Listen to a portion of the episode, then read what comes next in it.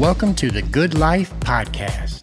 My name is Ben Swicegood. I'm a speaker, author, and performance coach in Richmond, Virginia. However, in the early 2000s, I was living out of my car, feeling hopeless and struggling with addiction.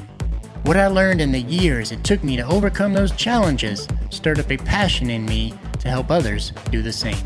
So thanks for stopping by and welcome to the Good Life. Thank you for joining me today. I'm your host, Ben Swicegood. And if you've not done so yet, please hit that subscribe button so you never miss another episode. And if you're out there and you love this podcast, please do me a huge favor right now and give us a rating and a review. However, you listen out there, it would really help this podcast reach more people, and I would really appreciate it. Today, I want to play a clip for you from a talk that I did last year at a Les Brown virtual conference. The talk was titled Awaken the Passion. So let's get into it. I want to speak to you today about your passion. How many of you would like more passion in your life? Raise your hand. For years, I tried to find passion. I mean, I looked everywhere until I realized passion is not something you find, it's something you experience. Simon Sinek said, Passion is an output, not an input. If you're taking notes, write this down. Passion is an outward expression of an inward fulfillment. Passion comes when you find the right people, get in the right places, and start doing the right things. I'll never forget the day that started me on my journey to passion. It was 2005. I was 30 years old and I was sitting in a jail cell and I got down on my knees and I said, God, if you're real, I need your help. I, I keep messing up. I keep failing. I'm so sick and tired of being sick and tired. I've lost everything, including hope. I need help. Ladies and gentlemen, I was hanging around the wrong crowd for many, many years. People who had no vision, no goals, no direction. And it was Jim Rohn who said, You are the average of the five people you spend the most time with. We must ask ourselves this question Who are we spending the most time with? Are they good for us? Are they heading in the direction that we want to go? And we must not only be aware of the people we're spending time with, but also the places we're hanging out in. Clement Stone said, We are a product of our environment. So choose the environment that will best develop you toward your objective. Have you ever found yourself in places you shouldn't be, doing things you never, ever thought you would be doing? That was me for years. And now, after 16 years of addiction, my second incarceration, soon to be fifth felony, and a near death experience, I finally decided to ask the only one that could save me, restore me, heal me, and set me free for help. Sometimes we just need to cry out like Jonah did in the belly of the fish and say, Lord, help me. I asked God for help. And do you know what he did? He picked me up out of that jail cell and he put me around the right people, places, and things. How many of you know that God will pick you up out of your addiction, your affliction, your depression, your confusion, and put you in an environment where your passion is awakened? I'm honored to be here today. I'm honored to be a part of this Hunger to Speak community. Les Brown is such a great person. He's such a great encourager, supporter, mentor. He, he reminds me a lot of my first mentor that passed away years ago. His name was Pastor Ranch.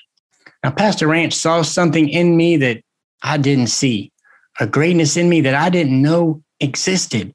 And so one day he said, Ben, I want you to teach the discipleship class this week. And I said, Say what? You want me? The, the shy kid growing up, the one that didn't like to speak in front of crowds, the one that's known to be a man of few words? Who could have predicted that one day I would be on stage with the greatest motivational speaker who often tells us the best speakers make the fewest amount of words go the farthest. I'll never forget that first time I got up to speak. I was so terrified.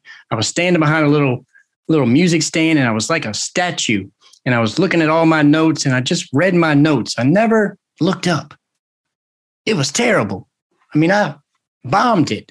And I thought, Pastor Ranch will never, ever ask me to do that again. But how many of you know when something's meant to be, it's meant to be? You can fight it all you want, but the sooner you embrace the calling, the sooner you will love it and experience a passion for it. Pastor Ranch would continue to call on me to teach and to speak. He pushed me to a place where I was able to conquer my fears and become extremely passionate about speaking and teaching. But it was hard. Life is hard. It's not easy we got to be willing to go through some stuff in order to get to where we're going.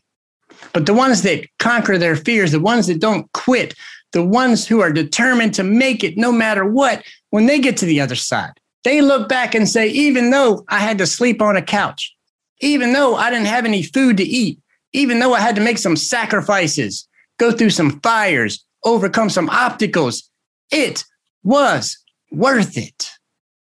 It was worth it. It reminds me of this story at this big outdoor pool. The announcer gets on the microphone and he says, $1 million to the first person that can jump in this pool and swim to the other side.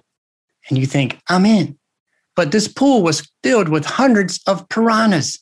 So the announcer, once again, $1 million to the first person can jump in the pool, swim to the other side. And it's quiet.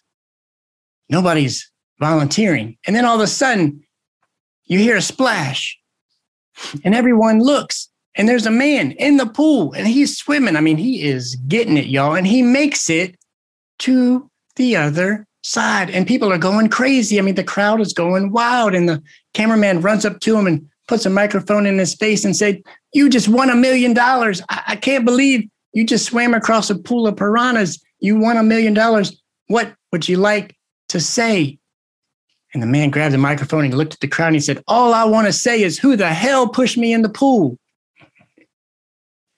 Uh, sometimes we need a push. Sometimes we need a push, y'all. As I look back on my life, I can see where the discomfort and the nudges that I felt was really God pushing me through the obstacles that was between me and my destiny. And I want somebody to know today that with God, it's possible. You were fearfully and wonderfully made. There's greatness in you, there's greatness in each of us. You may not think you have what it takes. You may not think you're good enough. You may not think you have the skills or the qualifications or the certifications. That's okay. All I want you to do today is just believe that it's possible it's possible to conquer that thing that's holding you back, that thing that's wearing you out, that thing that's keeping you from enjoying and experiencing love, joy, peace, and passion. It's possible for you because it was possible for me. My transformation is my certification, and my certification is my message. And boy, does this world need that kind of message today a message of hope. We live in a world where affliction, oppression, depression, and suicide are at an all time high. Now more than ever, we need the right message. So here's my message for you today. Number one, find the right people a coach, a mentor, or some people who inspire you and encourage you, some people that see the greatness in you some people that will push you into a pool if necessary. Number two, put yourself in the right places, a healthy environment where you can learn and grow and flourish, an environment that, that motivates you and that makes you feel alive. And number three, do the right thing. A great movie, Spike Lee joint. Do the right thing. I mean, how much more passionate could you have, could you be if you stopped doing those things that you know were wrong and started doing the things that you know you're supposed to be doing. This is how we experience passion. And when you find the right people, places, and things, you will experience a passion that makes you throw your hands in the air and wave them like you just don't care. Oh. Les Brown said, You know why people do what they do? The ones that go after your stuff? What makes it worth it? It's got to be your passion. You've got to love it, ladies and gentlemen. It's got to be what you are supposed to do.